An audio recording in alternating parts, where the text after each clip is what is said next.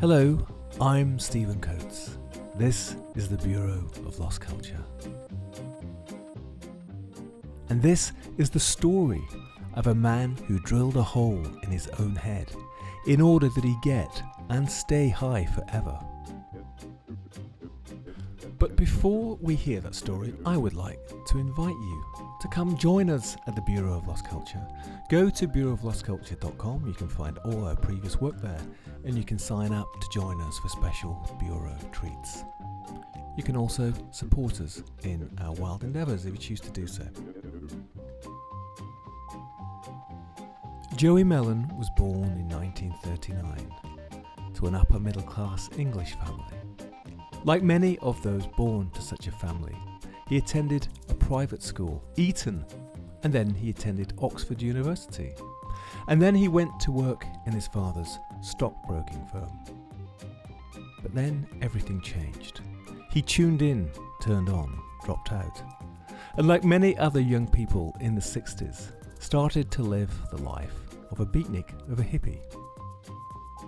But unlike many of the other young people, he did something in 1968 which was to change him and, in some ways, make him famous or infamous.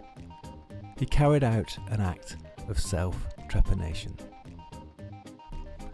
Trepanation comes from the Greek word trepanon, meaning to bore, not as in to talk endlessly about oneself, but as in the creation of a hole, in this case, a hole in the skull. Perforated skulls with holes in them have been found all over the world in prehistoric sites, up to 8,000 years old. Sometimes the holes were made by scraping away the bone within a flint knife until a piece could be prized out. That sounds painful. Holes might be drilled into a person's skull if they were behaving in what was considered to be an abnormal way to let out what were thought to be evil spirits. The bone that was cut out was sometimes kept by prehistoric people to be worn as a charm to keep such evil spirits away. It's also been speculated that it was performed as some kind of religious symbolic act, an initiation into a priestly or shamanic caste. It was used through the 18th, 19th, and even 20th centuries when doctors employed it as a means to treat the insane, or the melancholic, or even those with just headaches. It was replaced in the 1930s by the procedure known as lobotomy, by which a deeper hole was cut in the skull and parts of the brain removed or destroyed on the basis that you would remove the bits that cause psychotic delusions. In the decades that followed, as psychoactive drugs were developed, lobotomy and trepanation rather fell out of fashion, and it wasn't until the mid 60s that the practice was revived, this time as a way of expanding consciousness. And the main person behind that idea was a Dutchman called Hugo Bart Huges. We're going to come back to him a bit later in this story. Now, I'm sure I don't really need to say this, but the Bureau of Lost Culture does not recommend self trepanation. But now it's time to meet my guest, the man I mentioned at the beginning. Here he is, Joey Mellen. Hello, Joey. Welcome to the Bureau of Lost Culture. Hi, Stephen. How are you? Pretty good.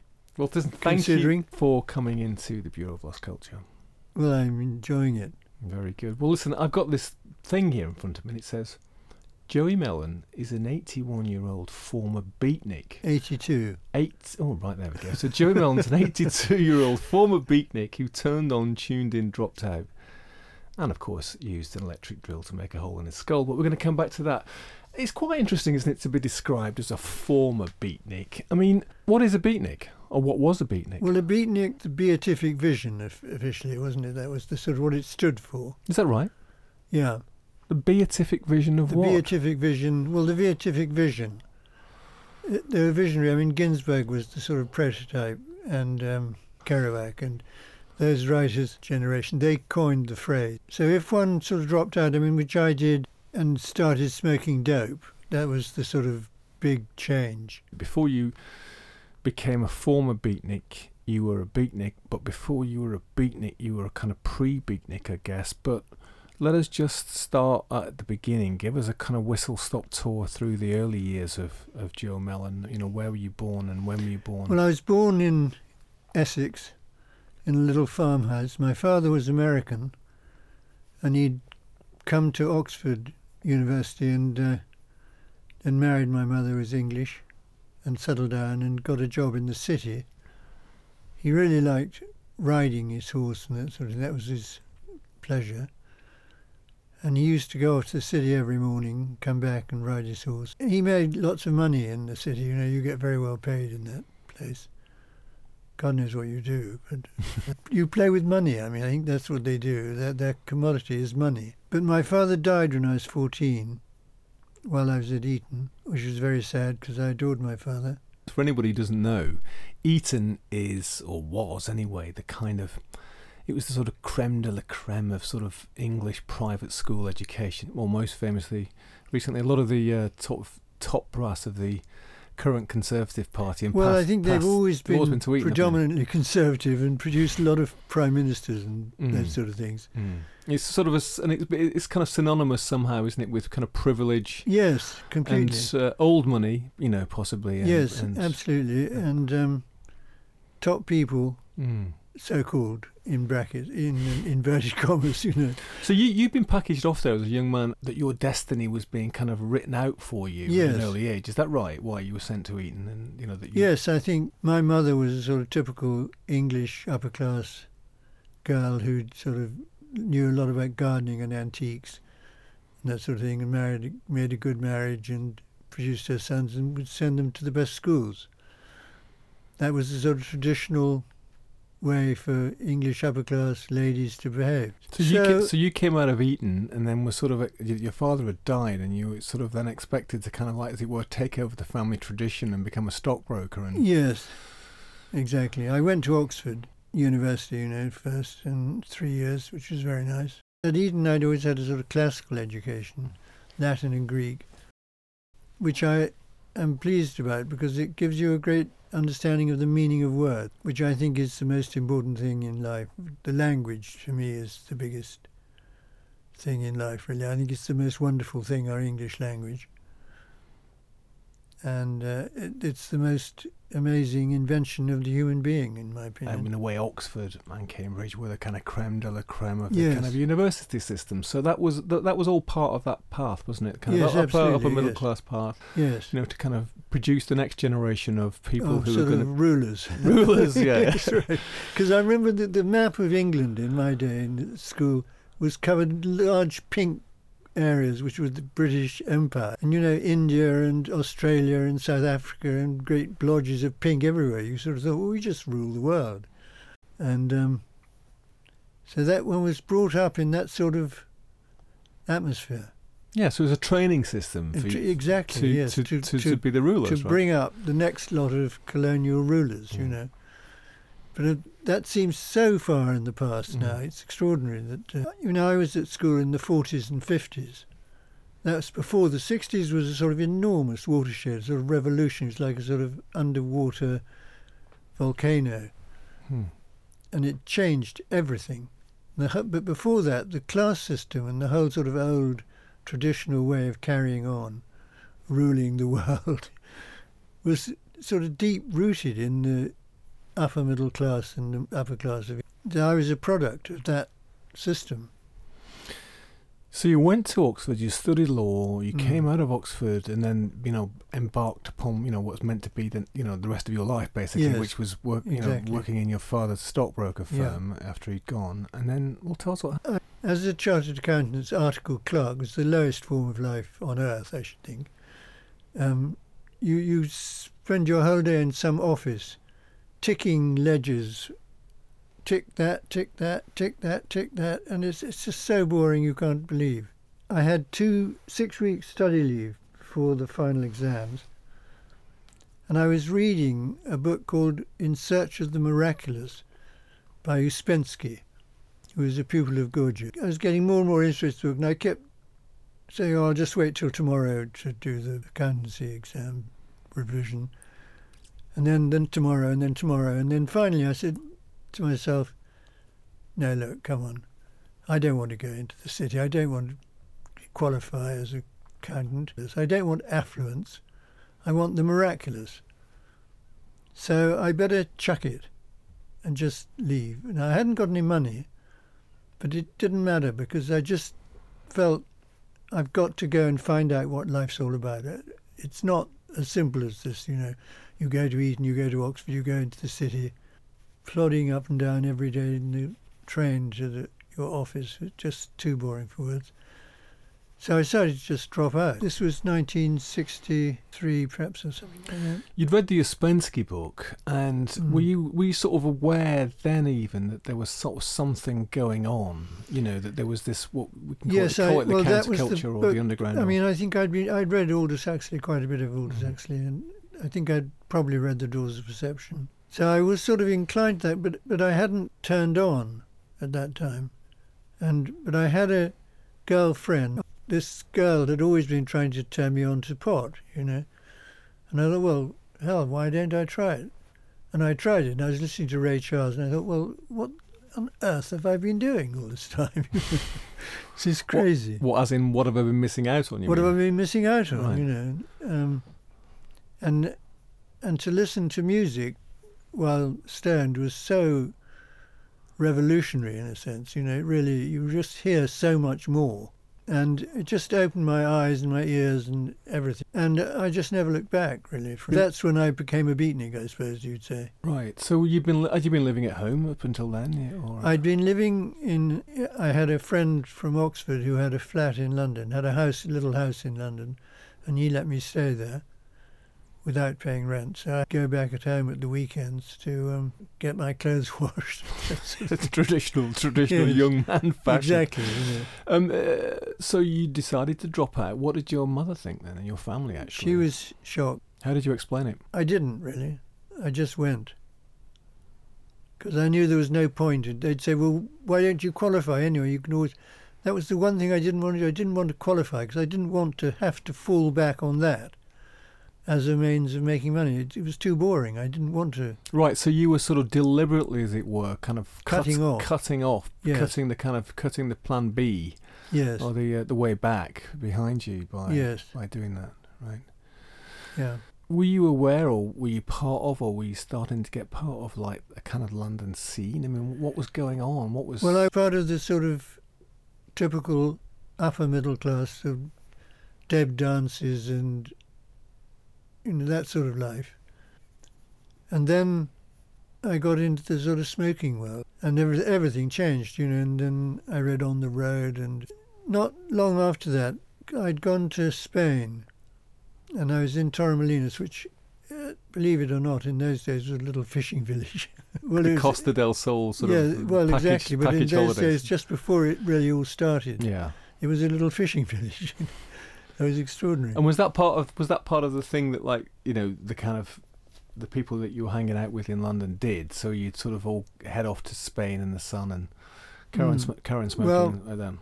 A friend of who later married someone called Michael Rainey, who was they were going to Spain and and they said I could go with them. So I said yes, that sounds a great idea. So I went to Spain. I liked to be in a hot country, because especially if you're poor. I didn't like cold London. I remember once, um, penniless in London, wondering where I hadn't got anywhere to sleep that night, and I found a taxi with the door open, and I got in the taxi and slept in the back of the taxi. In a black cab. In a black cab. Yeah. Wow! I hope the meter wasn't running. No, no, no. It was just parked on the side of the road, and I just tried the door as I was walking past it. Excellent. Very good. So, so, so, so you went to Spain. Now, is this the the trip to Spain where you took acid for the first time, or, or, or well, I didn't take acid then. Um, I took uh, mescaline. Mm-hmm.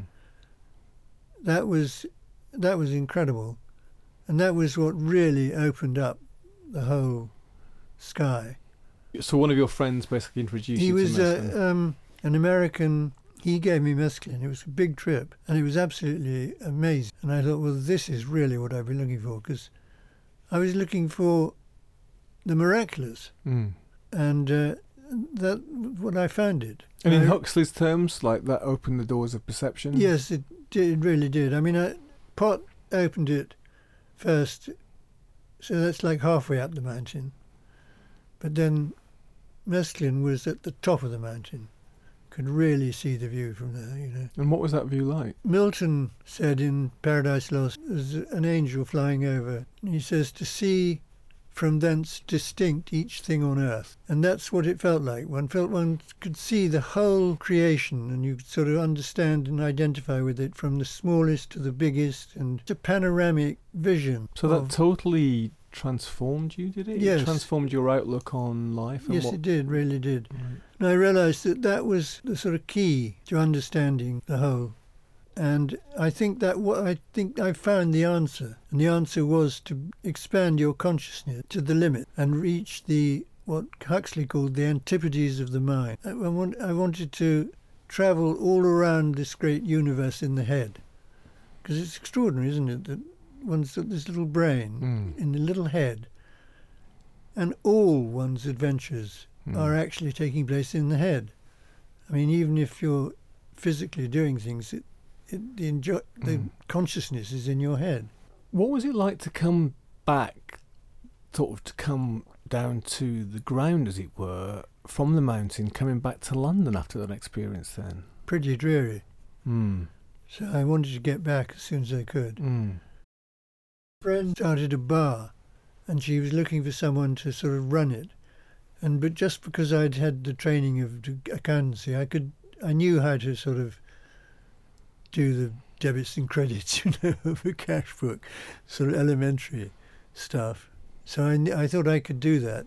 I could run the money side of the bar. You thought your Eton education followed by your Oxford education, followed by the time working for stockbrokers, kitted you out to run a bar in Yes. Spain. love it, I love it. And it was brilliant actually because very exciting time. So there one was, um, smoking dope, drinking red wine. I, would heard about LSD.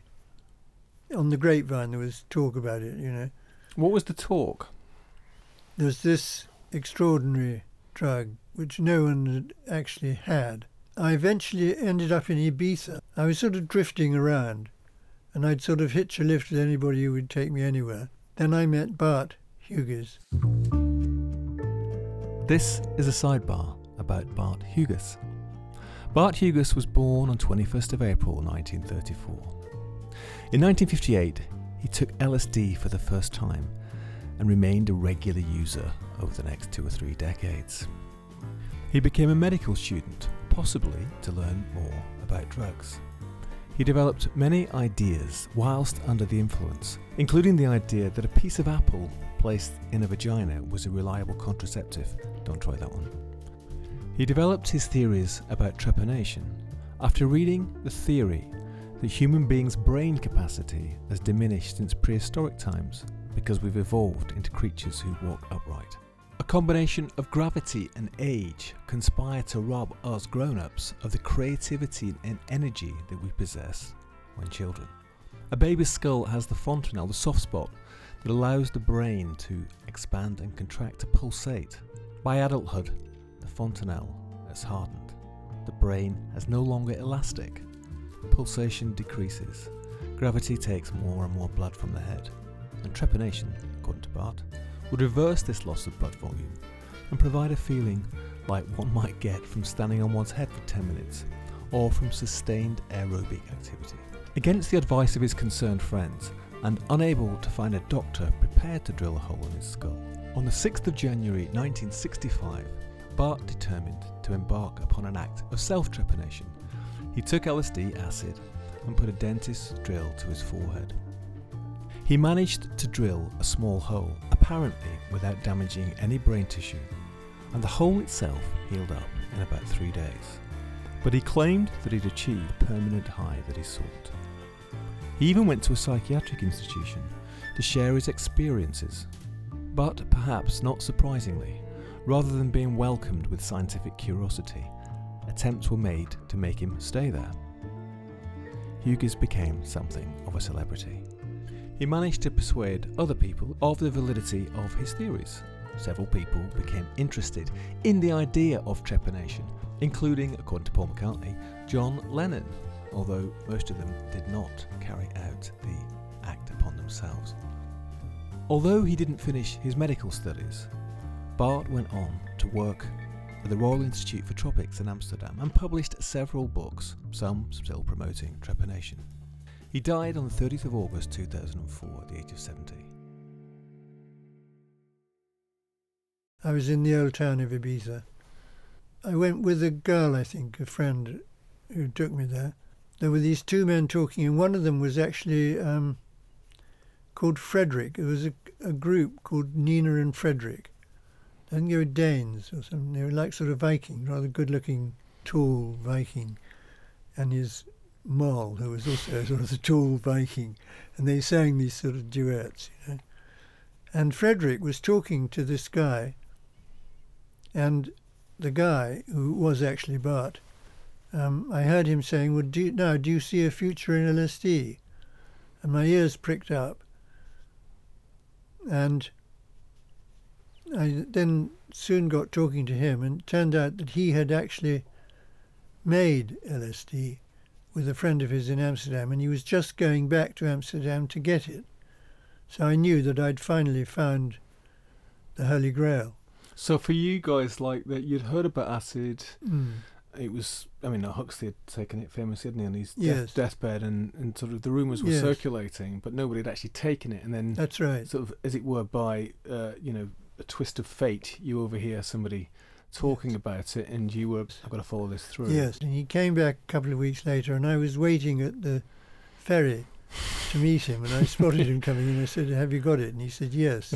you were Do keen, come and get a trip, take a trip tonight. right? So I did, and I took this trip, found this little flat in the old town of Ibiza, and Bart and his girlfriend were there too. And, and halfway through the trip, there was a window which you could walk, just step out of the window onto the street, and the window opened halfway through the. In stepped Alan Sisko, who was the guy who'd given me the mescaline the year before, you know.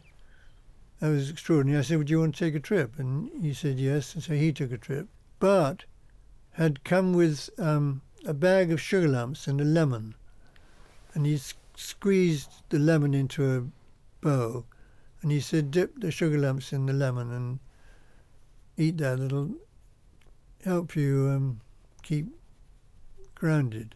Uh, you know, I want to. I, I wanted to dig into this. You know, I've heard about it before. The acids on the su- on the sugar lump, right? Mhm. You need the sugar. The brain metabolism is the oxidation of glucose. The only energy source for the brain is glucose. You know, there's 18 billion neurons in your brain. I mean, you can't even really get your head around that. So vast number. When you expand your consciousness, many more are functioning at the conscious level than normal.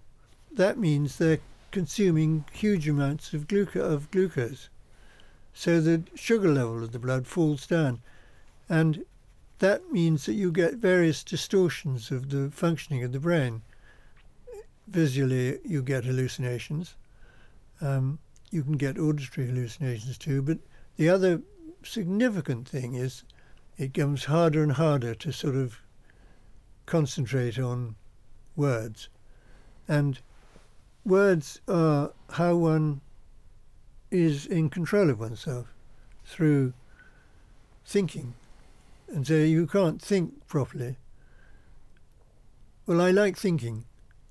And actually, I think thinking is the most enjoyable part of life. and, uh, even though I enjoy hallucinations, they can be quite fun. Mm. They're boring after a time. Mm. And I much prefer to have that full light beam. It's Mm. like upping the wattage in the brain. Have a really bright light to shine on Mm. whatever you're thinking about, than a I've heard this via because Michael Hollingshead was a big, uh, Yes. big on leading people through trips, and also his thing was that you need to eat sweets. Because just to take you back for a moment to Bart, so Bart gives you the Mm. sugar cube, Yes. and then the lemon juice, which is the citric acid. What's that for? the sugar level is controlled between insulin, if it's too much, and adrenaline, if it's too little. But for the synthesis of adrenaline, you need ascorbic acid, vitamin C. So that's why you need to take vitamin C with an acid trip as a safety measure, just so that you'll always have adrenaline. So your sugar level is not going to fall below the adrenaline level. If you don't take sugar and you let it get down to that level, it can quite often give you horror trip Right. Right. because you get associations with fight, flight, and fright Mm. situation. the appliance of science here, isn't it? I mean, oh he was, yes, Bart was, was a son and grandson of doctors, and he was a medical student, and he was the top medical student of his year, and all the professors had asked him to be their uh, assistant when he qualified and everything. And then, because he met some a group of people that he liked, and he he noticed that they were all smoking dope, and he looked into it and he saw it's not toxic, and he thought, well, he'd try it, and he really liked it. And so he started telling his professors, because he was a medical student, they should try it, which didn't go down at all well because in those days, drugs were, you know, there was a, sort of blanket term for mm, badness. still is. Not Mhm. quite so much. Mm, Psychedelics are getting almost mainstream now for mm. therapy and things like that. But in those days, it was completely taboo. So he was being a bit rash there, advising his professors Yes, to, um, he was. try weed. And then he was busted for having weed. You see, he met a Titi, who was a African drummer, really nice guy. And he used to stand there and he said, he, he, Bart met him at a party and he was standing on his head for about 20 minutes. Bart was puzzled by this. And when finally Titi got up, he said, why, why are you standing on your head? And he said, well, because I got no weed. if I haven't got any weed, I stand on my head. And he said, wait a minute. I haven't got weed and you stand on your head. Oh, I see. Yes, of course. That was the sort of eureka moment when he Right. realised that's what it was. Right. Was putting more blood in the capillaries of the brain. Which which goes on to be his whole theory, which lead- Yes. leads to the whole trepanation thing. Sort of scientific medical background, hence is the whole thing about the sugar and the ascorbic acid. yes, So when that first night for you, when you know in this flat in Ibiza, hmm I'm imagining he gave you quite a heroic dose, did he, of his homemade it was acid? in those days the standard dose was 250 micrograms, and the reason for that was that when Hofmann synthesized LSD in the first place, by accident he'd absorbed some through his fingers or something, and he'd got on a trip, and it was in wartime in 1938 or 39 or something, and he'd gone on a bicycle back home, and he really got very wobbly, and he just uh, big things had really started happening. And he thought, wow, what the hell was that? So he decided the next day or soon afterwards he would test this substance and see if that could have been what was causing his extraordinary trip. And he took what he thought was the smallest dose he could imagine could possibly have any effect, which was 250 micrograms. Micrograms a millionth of a gram, so it's very small amount. You can't even see it, it's so small. And he had a massive trip, and he told his colleagues, and they didn't believe him at first, and then they took sort of third of his trip, and they all got trips too. So, but anyway, the point I'm really making is that 250 micrograms had become the standard trip. Well, actually, 250 micrograms is a very big trip, massive trip. From 70 micrograms is enough to give you a good trip. So 250 was big, and that was in those days the standard dose, you know, that everybody took. You take 200 micrograms of acid, so everybody was really freaking out. Mm. you know. So what was that like for you then? That first. Uh, Well, it was great, but, but you see, if you've got the sugar, I mean, you're enlightened to an extraordinary extent because glucose is synthesized in photosynthesis in plants from the sunlight. So you take it, goes back into your brain, and it becomes light again. Mm. It's sunlight in the brain. And as the sugar level falls, you begin to get distortions Mm. and you get all kinds of weird things happening, which is fine if you're in a nice place and you like it and you you can, you get it can be very nice. Well, it sounds like you were in safe hands with Bart. He knew what he was doing. He knew what he was doing in terms of dosing and what you took with it and stuff. Yes. So, and how did that compare with your mescaline experience then? The the, the well, it was the acid? same level. I mean, mescaline is a it's a starry, starry night in the desert because it's from a cactus and you get beautiful colours and whereas, for example, psilocybin is a sort of mauvey, mushroomy, swampy sort of, but they're both high, but they have their particular sort of characteristics. Acid has really no characteristics. Like mescaline's got this starry night thing, and mushroom's got the swampy purple thing. Acid is just you times 10. Times 250 in this case. well, So how was how was it? It was brilliant. And so you'd already kind of dropped out, but I suppose these experiences, you know, the dope, then the mescaline, then Mm. the acid, is just going to deepen your sense of actually dropping out, isn't it? So you had actually Yes. now tuned in, hadn't you? You, t- you Oh, tuned in, yes. you turned on. Yeah, turned on, tuned in. Well, I dropped out, Mm. turned on, and then tuned in. When you came back to London after this, you then became a sort of acid evangelist for a Yes. while. Did, did you bring acid with from Bart? I did, Yeah. yes. I brought some of Bart's acid, and I then found I met Mike Hollingshead. Well, I told you he met me, and he had a supply, unlimited supply of acid, which was very useful. We've done a couple of programs about uh, Hollingshead. So he'd come back from the States where he turned Leary on and then he Yes. opened this World Psychedelic Centre. And I think Mm. Andy Roberts told me that it was all very serious. It was all like guided trips using the Tibetan Book of the Dead and all that Yes, that's right, exactly. So you had a very different approach to it, didn't Yes. you? So tell us about that. As I say, he used to take in a sort of low light room with slides of mandalas and you know sort of banging on about the Tibetan Book of the Dead. So boring. I was just saying, here you are, take acid, but remember, take some sugar and take some vitamin C. And so people were just having a really nice time. And he saw that and he was impressed. And I said, you know, you're missing the point. I mean, you don't have to do this whole thing with mandalas. It, can be very nice if you like it, but I just prefer to have a good time. And all you need is sugar and vitamin C. And so that's when he started having sugar and sweets and things and Hmm. advising people to take vitamin C. He was quite a mixed character, wasn't he? He was. And the trouble was, he used to take smack as well, you know. He was a funny fellow. Um, he got busted and went to jail for quite a long time. I went and visited him in jail. He was very clever, highly intelligent, basically sex hungry, and he was always trying to take advantage of girls by giving them, which I don't, I don't like that.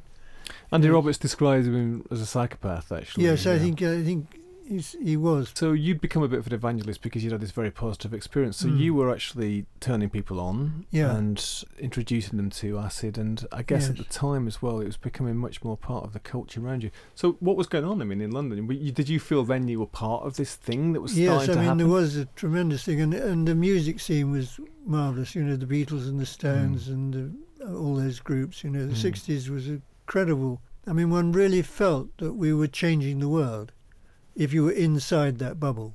You know, You felt like you were on the edge of something. Yes, These changes it- were going to happen, and we're going to a- It was transform like everything. a revolution, but a revelation. I mean, it Mm. was. It, w- it certainly was nothing armed about it. Mm.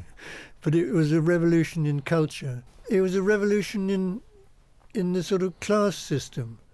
It broke down. You know, before that it'd been very rigid, and um, people sort of knew their place and stayed in there. And it, you know, it was. It's really hard to imagine now when I look back. you were from the upper middle class Yes. background, but I mean, you're all mixing up together, right? Yes. Well. I mean, the Beatles were working class, right? Yes, exactly. And I think the thing was that teenagers had a bit of money in their pockets, Mm. so they could buy records Mm. and tune in and Mm. get into the swing of this new, exciting, revolutionary situation, evolutionary really, but termed it the evolutionary religion. Before we come back to Bart, I mean, where were you living? What? How were you surviving? I mean, you know, what were you doing for money? It was always a difficulty. One muddled through, one way or another. I got a marvellous job in Ibiza. Some Belgian millionaire or something who'd owned property in the Belgian Congo, and he needed someone to do the accounts for him. And I had a girlfriend who said, um, who knew him and worked in his, he had a club, said, would you like to do this? And I said, sure. So I came and did all these schedules for him. and I got 11,000 pesetas, which was 66 pounds. But I mean, that was enough for a summer. Right. You know, it right. was- survive for summer. Yeah. Yeah. So you live in hand to mouth basically, and just on goodwill and good vibes. Yes. So you'd stayed in contact with Bart, Mm. and that's quite important in terms of what happens next because you mentioned that you know he did this, he'd been making acid, but also he'd had this insight Yes. with the guy who stood on his head Yes. that the, the the whole thing about consciousness expansion and the the biochemistry of the brain, Yes. right? And then he develops this theory about trepanation, about you know putting a hole in your Yes. head yes. positive consequences that he believed that would have, right? Yes. So he sort of developed this theory, and then as a consequence, he had put a hole in his own head Yes. in a quite scientific way. But this this had got an ancient Oh, very. tradition, hadn't it? Right very. the way back. It's the to oldest operation in the world. I mean, nobody knows, obviously, but um, I suspect that it was originally done for axe wounds or something. Mm. You know, where there's a bit of bone depressed or something, Mm. and they've just to, yeah. taken it out, and they felt that they found that people who had the holes in the head had seemed to have got some advantage. I mean, it's still done in primitive places. The Kisii tribe in Kenya still does it today. Oh, well, I don't know if they do, but they did. Mm. In my lifetime, I've seen Mm. film of it. He rediscovered or come up with the idea that this could make a difference. Then he actually did it himself Yes. to himself. Yeah, and um, he started to tell other people about it. And of course, Mhm. because you knew him through your acid experiences, Mm. is that you became interested in doing that Yes. yourself, right? Didn't you? yeah. I decided that the most important thing in life for me was to expand my consciousness as far as possible because that's everything. What is life without consciousness? I mean, Did you feel that there was a limit to the way you could do that through the use of mescaline and LSD? Did you did you feel that that was not sufficient? That in a way there needed to be something else beyond that? I think the advantage of trepanation it's not a huge high, nothing like um, hash or acid. Or, if you had a scale of say zero to a hundred, then zero would be the normal adult state of consciousness. So maybe fifty would be a good smoke, and a hundred would be an acid trip. Then trepanation would be sort of thirty. But the thing with trip was there's a sort of parabola. You go Hmm. up and then you go along the top and then you gradually come down. And the worst bit is always the very last bit when you're coming down to the sort of aches and pains of Mm. adult life. Mundane life. Yes, mundane life, exactly. And the advantage with trepanation is that you don't have that last bad come down bit. You you stay just above that. No, is the time to mention your book because you Mm. wrote Borehole, you know, in 1970, and it's been republished obviously since Mm. in an expanded form. But you know, the byline is this is the story of how I came to drill a hole in my head to get permanently high, and it's quite a story, Joey, because you had decided to do this thing, and Yes. actually it took you three, almost four attempts, didn't it? Really? Yes, it did. Yes. And I wanted to just read from the book, I think one of your first attempts.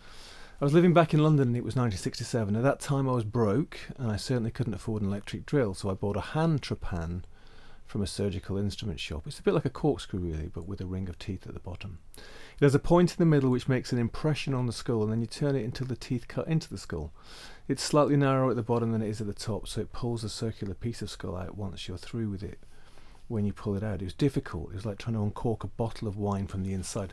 That's a very interesting sort of metaphor, isn't it? Or, or, or simile, actually. It was like trying to uncork a bottle of wine from the inside. yes. The trepan was blunt and I couldn't get any purchase on my own skull. I was tripping on acid.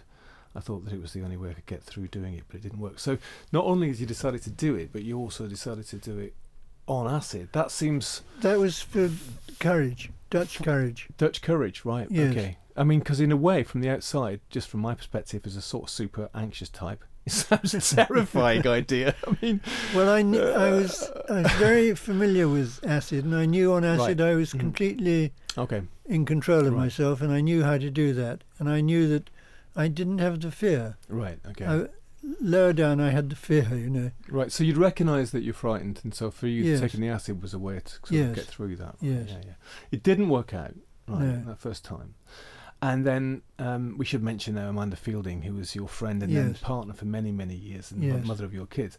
And so she had been Bart's uh, uh, Yes. girlfriend, right? Yes. And- I'd brought Bart to England from Ibiza, started a campaign of um, trying to get recognition for Mm. his discovery. And he'd met Amanda, and who was a friend of mine, and they'd fallen in love, and then he'd been banned from the country Yeah, it was an undesirable for his as an theories. undesirable. Character. I wonder why. It's very odd. I mean, but it has changed. I mean, Mm. nowadays people are taking psychedelics seriously, but in those days they were just scared stiff It was it. terrifying for lots of reasons, wasn't it, to society? Because I mean, it was having effects on people where they were dropping out. So you know, Yes. kids like you who come from this the establishment background as well as you know working class kids were suddenly like, well, fuck that, Fuck I'm not going to do that. Just- Exactly. you know, so that was obviously very frightening to the establishment, wasn't it? You know, yes, so, it was. so so Bart had been sort of you know been banned uh, from from these shores for for spreading Yes. uh, these revolutionary ideas, Yes. and, and Amanda went back with him, did she? she went for a short time and then came back. So when she came back, then you enlisted her to help you with these. She gave me a room in her flat, which was very kind of her. We w- we were great friends, and later on became lovers. And uh, she helped me trepan myself. So there was a second attempt where you fainted and had to be go to hospital, Yes. right? Um, and then you got busted for weed, right, in the intervening times. Yeah, that's but- right, But, yes. but there was no stopping you, was there? I mean, it was like No, I was determined. determined to do it, right? Yes, absolutely. So three three failed attempts and, and a spilt in jail. in chokey. That wasn't wasn't going to stop young Joey Mellen from drilling a hole in his no head. way, nothing was. And I said Mhm. to them in the hospital, "Why don't you just finish it for me, Mm. please?" They said, "Well, you must not do that." I knew perfectly well that it was quite safe, as long as you knew what to, how to do it. You Mm. know, you had to sterilise everything very carefully. Very careful, obviously. Yeah, you had to know what you were doing. Right? Yeah, you had to know what you're doing. You did the th- third or fourth, whatever it was, attempt, and this time you With used an electric. electric drill. drill. Yeah. Right, and even though there was a sort of slightly comic moment partway through where the Oh. actual the plug came out, and you had to go down and ask your neighbour downstairs Yes. whilst you sort of were spouting blood from your head. Well, no, I'd put a bandage. Put a around my bandage around it, but to, it must have been a bit of shock for him when you knocked on the door. But he, He was a very nice man. Yeah, but he seems to have taken it in his stride because Yes. he came and fixed your drill for you. he fixed the drill. yes. yes. so you carried on. You did it on your own. And this And- time I wasn't on acid, and it was just so I actually really could notice the Was it a painful thing? Was it a messy no, thing? not at all, because obviously, I mean, there's no sensation in the bone, Mm. but outside the bone, there's skin, muscle, and membrane. There's a membrane outside the skull, and then there's muscle, and there's the skin. So you had to cut through the skin, the muscle, and the membrane, and inject local anaesthetic, which I'd got from a doctor friend. Um, in three layers to the skin, the muscle, and the membrane. So, and once that was done, there was absolutely no sensation at all. And then the, to drill through the skull took, with the electric drill, took no more than about a few minutes. So you needed a mirror and a sort of steady Yes. hand, right? And you- Yes. And you knew where to do it. I mean, you know, Yes. but Bart had worked all this out, where to do it. Yes, I mean, you could do it anywhere along the median line Mm. is the best thing because that's where the blood vessels are Mm. the thinnest. And how do you know deep to go or not to go? Well, once you're through the skull, Mm-hmm. it's very obvious because boom, Mm. the drill okay. goes right through, Right. boom. And I mean, I knew with the electric drill, I could hold it on my hand Mm. like this, 2,000 reps per minute for a minute, and it didn't even make a mark because it was so fine, the Mm. teeth. It was like almost like sawdust, like um, sandpaper. So we're talking about a very small hole here. I mean, a very small. yes, it was. hole, It was yeah. about a fingernail, a small Mm. fingernail size, Mm. something like that.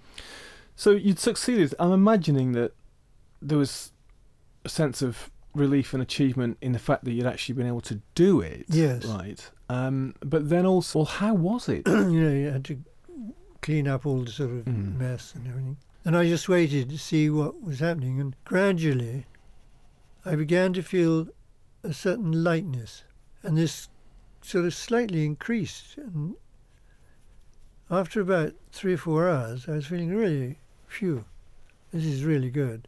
I wonder whether it will last the night. You know, I woke up in the morning, and I realized, yes, this has really done it. I feel lighter. And I use light in the double sense of the word. Light, like electric light, the sunlight, but also the lightness of the lifting of the weight of gravity, which I, I think that's what it is. Because Bart always said gravity is the, is the bring down. There's only one thing to be afraid of, that's gravity. It brings you down. Did you feel different, and did it did it maintain? And was there a sense Yes, that it was there a sense that life was now going to be different? I mean, yes, but not sort of spectacularly Mm. different. Just uh, I was just very, very pleased Mm. to finally have had this lift. That's Mm. what it is, is a lift and a slight in- increase of energy. And then Amanda, she wanted you She to do then it to wanted her, to do it, wanted And she decided to film it. Mm. Well, I mean, I did took the filming, but um, and she but she made a film of herself doing Mm. it, which is it was called Heartbeat in the Brain. It's only a sh- little fifteen-minute film, which I did rather a good soundtrack to. with Sonny Rollins Is that right? fusion during the during the drilling and, and a bit of um, Mozart and a bit of Fats Waller. Done She, by the way, had been in America while I was doing it. hmm And when she came back, she saw the difference in me, and that's what really made her decide she must do it. She did it and decided to film it. I mean, what was behind that decision? Not only to actually I, do I it, think but we to, f- wanted to, film it. publicise it, you know, Hmm. to, to get publicity for it. And she thought a film would be the best thing, which I think it probably was. And I mean, anyone who's seen it was quite, a, you can't avoid being impressed by it. And Well, we she also- set she set it up very carefully, didn't she? She looks great. She Yes. she's it's all very carefully done and Yes. with the bandages. And when she was done, how do you think it changed her, or how did it affect her? I mean, you'd really have to ask her that. But um, I think, I mean, the thing is, she loved taking acid like I did. So we were always getting high. But I think she saw the same thing as me. She felt the difference that it made. And she was very happy to have done it. Well, so happy in fact that she then ran for Parliament Yes. Trying to try and become an MP, based on. I don't think she was fully expecting to get elected. But she did have a campaign poster which I've seen, which is yeah, trepanation on the NHS. yes. some idea, and got some votes actually. I think she got Trepanation for the national health. for the National Health. Yes. Right, love it. Right, so she got more votes than I think um, Enoch She Powell did in Not- Notting Hill. so- 47, I think it was Mm. the first time, and I think the second time was 131. So if we sort of extrapolated Mm. from that one, after 50 years, You did, both of you and other people. You Mm. took it very seriously. I mean, it was, Mm. it was, it was. You meant, you meant it, didn't you? Oh, it yeah. was something that you'd done, yeah, and you saw it genuinely as a thing that could transform society, be Yes. part of this change. yes, very important part of that is the second part of Bart's discoveries, which is the ego mechanism.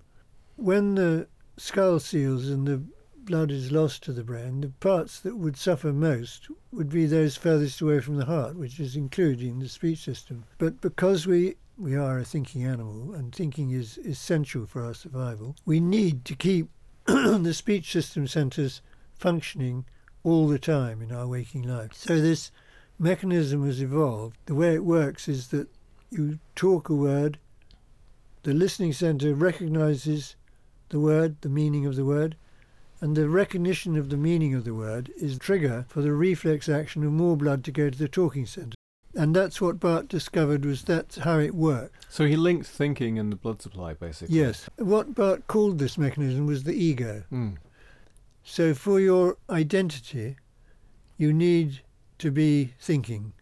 And people build up a sense of identity, which includes their beliefs and systems, and they're a Christian or a Muslim or a Beatnik. beatnik. Yes, exactly. Any sort of isms there are that people adhere to um, become extremely important and indeed so important that almost all the wars and Mm. persecutions and so on in the past have been people defending their egos Mm. against other people's different meanings they've given them. And so there's this sort of madness going on all the time. It's completely unnecessary. I mean, it's all the ego. Mm-hmm. So for you guys, this was a liberation from ego. Yes, right. So exactly. so it, it had that effect on you as well as the sense of lightness, and then you wanted to pass that on to other people. So hence Yes. Amanda running for parliament, and then you basically you, you guys you became you know you were partners. You were living together. You had a gallery. You know you were living the kind of Mm. countercultural life. Yes. weren't you? What did your family make of this? Because you became known even then around London as the guy who Yes. tra- trepanned himself. I mean, my mother was completely sort of, she just couldn't take it at all. I said, why don't you take a trip and you'll see. She didn't get that. No, she didn't go there. She disinherited me, and Mm. uh, that was her problem. It wasn't. What happened to Bart? Well, he um, went back to Holland, and he got a job in the Tropical Museum, where he could study. He studied the tar, and he lived in a very poor part of town. He had a wife and two children, and the wife split from him, and uh, Bart decided that people had to study his work, and if they didn't, he wouldn't meet them. And this was idiotic, actually, because he was a very charismatic person, and if he hadn't had that policy, because he'd he'd said to me, I remember earlier, he said, um, "Nobody can see me unless they study my work and do their homework, which is to copy out all my things for ten times." I mean, it's completely mad. Bit demanding. So what Yeah. happened to him? I mean, He drank himself to death. right. He knew how to do it. I mean, he knew ex- he was a complete master of the science of medicine and biology. He was amazing. He was a Mm. genius. you It's know. quite tragic, isn't it? Because it's not but alone. it's tragic. Well, he, he he had a absolute love and affinity with animals of all kinds, A bit like Francis of Assisi or something. I Mm. mean, he he had he collected lizards and he used to go on his holidays um, hitchhiking all around Europe, catching snakes and lizards. He had an enormous room full of something like 200 of different types of reptiles, and including a crocodile, which he Okay, that's not the sort of place I would want to go over to take an acid. And there's no way I'm going into a room with a crocodile in it. the neighbours got really because the stro- he he put a sort of um, branch of a tree out of his window, and the crocodile used to go and sun itself. The neighbours complained he had to give it to the zoo.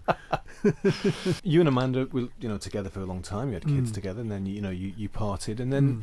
your your your wife now. I mean, who you met, Mm. um, and you know she wanted you to Trapana, and Well, she, a friend of hers did Mm, it. I, I told him. I said I Mm. wouldn't do it. mm, I said it wasn't my job to Mm. trepan people. It was Mm. just to inform them mm. because I didn't want to get labelled as the trepanner. No, of course, yeah. you know, and it, yeah. it would be dangerous, and Mm. I don't like danger. Mm. Well, I mean, you know, No, I mean you don't want to take. I know you've been very clear about you do not Yeah. recommend people to be trepanned, and it's, you're not suggesting that they I'm should. not, no, just, I'm not. just- I'm suggesting this should be done in the National Health. Mm. And what's ridiculous is that when you think of it, this um, what do they call it? Cosmetic surgery. Mm.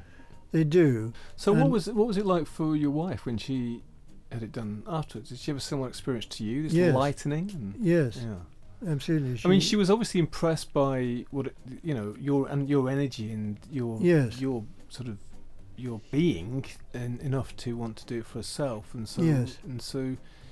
Did that bring you closer together than she did it as well? Well, I mean, I was in love with her, and Mm. uh, yes, I mean, it did. Mm. We we are very close. We have Mm. been very close. Always. Joey, we are at the end. I've just got a couple of more questions for you. It was a long time ago that you did Mhm. it. 50 years, isn't it? Over 50 Yeah. years. I don't know whether the hole is sealed up against. No, no, it doesn't. It doesn't seal up. That's right? the beauty of Right. holes in the skull. Right, Anywhere else they seal, but not in the skull. right.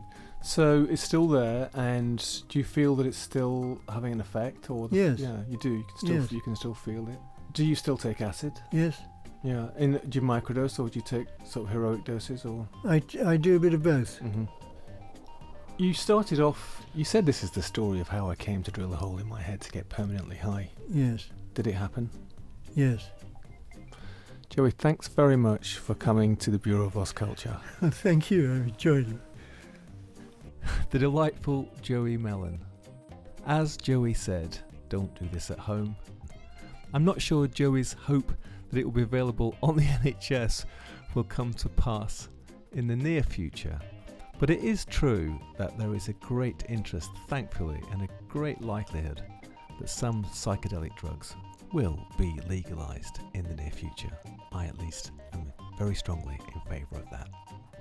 I should just say that I could see a mark, if not a hole, on Joey's head, but apparently that was from one of the botched attempts, not the successful one. You can read more about Joey's exploits in his wonderful book, Borehole, available from Strange Attractor Press. Come and join us at the Bureau of Lost Culture. If you go to bureauoflostculture.com, as well as being able to enjoy all our previous episodes, you can sign up for our mailing list to get very special Bureau of Culture treats, and if you like, you can help support us in our wild endeavours. Thanks for listening. We'll be back next time with more tales from the other side. This episode of the Bureau of Lost Culture was sponsored by the artist known as the Real Tuesday Weld. www.tuesdayweld.com. Here they are with the track Miles from the album Tape Dust Memories.